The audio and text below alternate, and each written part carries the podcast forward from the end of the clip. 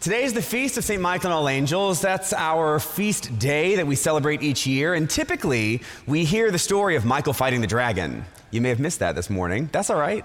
We had some good stuff in its place. Instead, we heard this morning from Genesis that incredible story of Jacob's ladder. And to tee that story up just a little bit, because I love the context, Jacob is just going about his regular life. Jacob, as you know, is a twin. Jacob and Esau. Esau had already gotten married. Jacob's father, Isaac, sent him away to essentially go back to their old home country to find a good wife. And Jacob is simply on the way. And he stops to have a nap, as one would do. And he has this incredible vision this vision of a ladder in which he, angels are ascending and descending. He dreamed that that ladder was set up on earth, on top of it, reaching to heaven. And the Lord stood beside him and said, I am the Lord. Know that I am with you and will keep you wherever you go. And then Jacob woke from his sleep and said, Surely the Lord is in this place, and I did not even know it. This is a great story. The imagery is incredible, but for me, the most impactful moment of this story is the Lord is in this place, and I did not even know it. For the last couple weeks and for the next couple months, we're talking about God doing a new thing. We are talking about remaining open to what God is doing what God is saying and how God is trying to work through us. I hope that you all have been looking a bit more for God, trying to feel and respond to those little nudges that God may put on you. Today's story from Genesis is all about awareness because Jacob was simply having a nap. Now, I don't know about you, but I've always desired to be a napping kind of person, but I can't really make it happen. But I know people who do nap, and they are so much happier for it. And so, if you are a napping kind of person, know that I really appreciate the sort of comfort and rejuvenation a nap might give. We like comfort. I think all of us in this room like to be comfortable, and we may make choices in our lives, choices that set us up for essentially a comfortable path in life. But being comfortable, although it sounds pretty good, is a bit risky because comfort can kind of lull us into a pattern of being and behaviors that can keep us from hearing something new, can keep us from being able to sense what God is doing in our lives. You see, change in life is inevitable. We know this. There's nothing we can do to prevent change in our lives, but we can sure try to ignore it as best we can, and we often do. And this, this is where we're invited into something a bit more faithful, invited into a life that nah, is not uncomfortable, except I would love for us to take a little step closer to being uncomfortable with how comfortable we typically are. In other words, to be faithful in the discomfort of life, because it's in those moments when we are pushed off balance just a little bit that God can actually use us to do new things. Now, when we talk about new things, we can jump directly into the gospel lesson that we just heard from John. John, as a gospel writer telling the story of Jesus, wastes no time. In this first chapter of John, he goes from in the beginning was the Word to John the Baptist, and now Jesus is calling his disciples, and we're like 40 verses in. John is rushing into this because the call of the disciples for John is so critical. Jesus has been put on earth for a purpose and he is getting to it.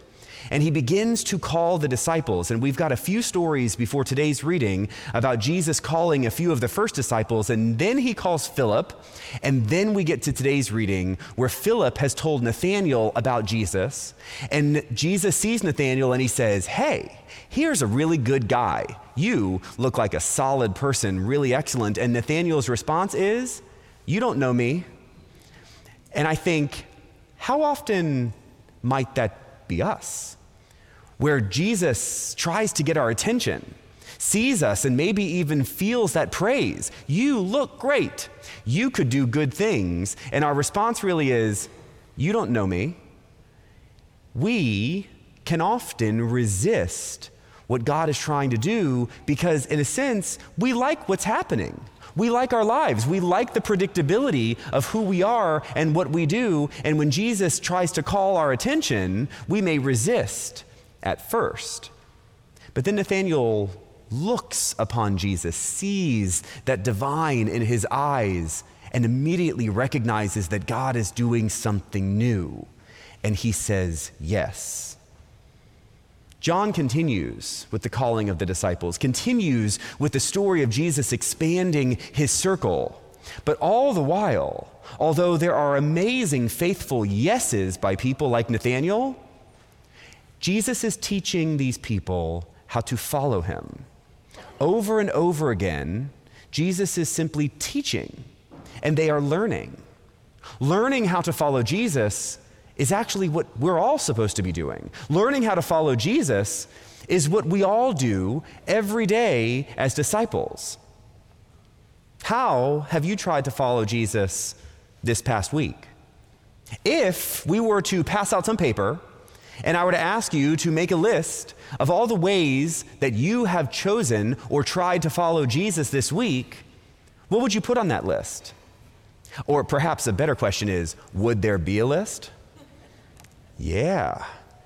There are many ways in which we sort of just get into a pattern of being, into habits. And some of those habits are good for us. Many of those habits are probably not so good for us. And those habits define the way that we act Sunday to Sunday. Between the Sundays, we can often act as if the Sundays aren't making a big difference to who we are and who we are becoming. I have a friend who responds to compliments in a very interesting way. And I don't know about you, but compliments tend to make most people like a little uncomfortable. Like it's nice. We're always, I know I try to teach my children when someone pays you a compliment, just say thank you. Don't try to tell them if they're wrong about their compliment, which is so many of us. Um, someone says something nice to you, thank you. That's, leave it at that. Well, a friend of mine will respond to compliments in a different sort of way he will most often say when someone gives him a compliment, all to the glory of God.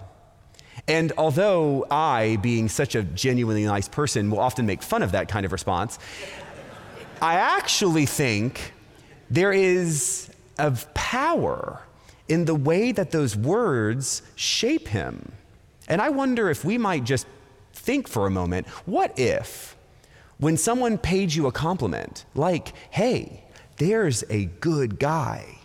If rather than saying, you don't know me, or even something polite like thank you, if you began to understand that the good things that we do are all to the glory of God, what if you said something like that? and made that a habit in your life, how would that change who you are and what you see about yourself and the way that you put yourself out there in the world? Today is the feast of St. Michael and all angels, and that's typically a day when we talk about all of the good things that we have done in our history and who we are. And yes, there are good things in our history. We spent all last year talking about our anniversary and all of the things that we had done in the first 75 years, and we can be proud of who we are as a congregation and what we have done, but we do not stop there. We do not simply look back and think, man, we are good we pivot toward the future. We use that to inspire being even better in the future. We have an opportunity to pivot toward that future, to not look back and say, the good old days were X, Y, and Z. Don't do that. As disciples of Jesus, we are being called into something new every day. And that call into something new invites us to imagine who we can be and who we as a church can be in the future. Our actions shape who we are. Our choices of what we do with our time and our talent and our treasure shapes what we can do and who we become in the future.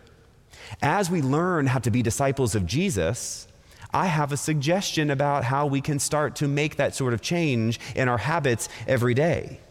How do we say yes to Jesus? How do we start? Well, fundamentally, we give. We give of our time like showing up to worship, even when it may not be that convenient, or to Bible study, or to prayer group, or to book club, or whatever that is as part of this faith community, showing up, even when not convenient, is a way to give your time over to God, to let God begin to make changes in your life. We give our talent. We actually show up and do work, not just for our own good, but to make a contribution to this community and through this community out into the world, even if the time and the talent may not be stuff that we think we have enough of. And then we give our treasure.